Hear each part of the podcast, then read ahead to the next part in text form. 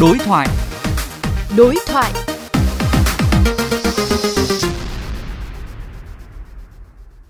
Thưa quý vị và các bạn, giá xăng dầu trong nước ngày hôm qua điều chỉnh tăng lần thứ 6 liên tiếp và hiện đang ở mức cao nhất lịch sử.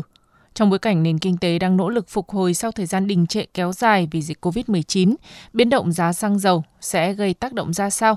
Cần có giải pháp ứng phó như thế nào? Phóng viên VOV Giao thông phỏng vấn ông Nguyễn Tiến Thỏa, nguyên cục trưởng Cục Quản lý giá, Bộ Tài chính xung quanh vấn đề này. Thưa ông, việc tăng giá xăng dầu sẽ tác động như thế nào đến nền kinh tế trong nước ạ? giá xăng dầu tăng có những tác động rất là bất lợi đến nền kinh tế.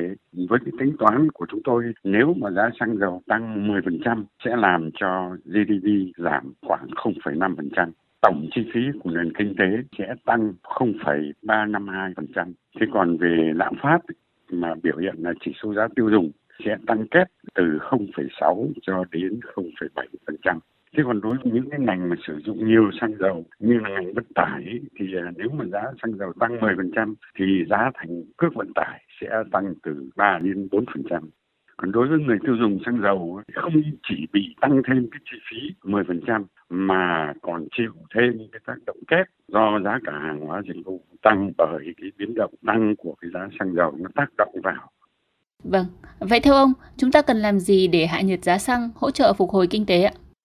giải pháp thì có nhiều các cái đối tác là phải hợp lực đồng bộ thực hiện chứ không chỉ có cái việc là nhà nước giảm thuế tức là về phía nhà nước thì cần phải áp dụng các cái biện pháp đồng bộ để bình ổn giá. Trong đó chú trọng các cái biện pháp như là sử dụng quỹ bình ổn giá này, giảm thuế này, mà trước mắt có thể giảm thuế bảo vệ môi trường.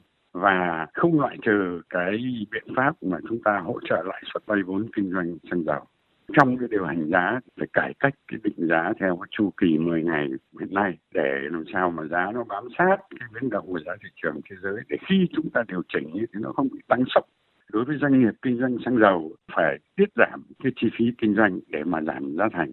Xin được cảm ơn ông.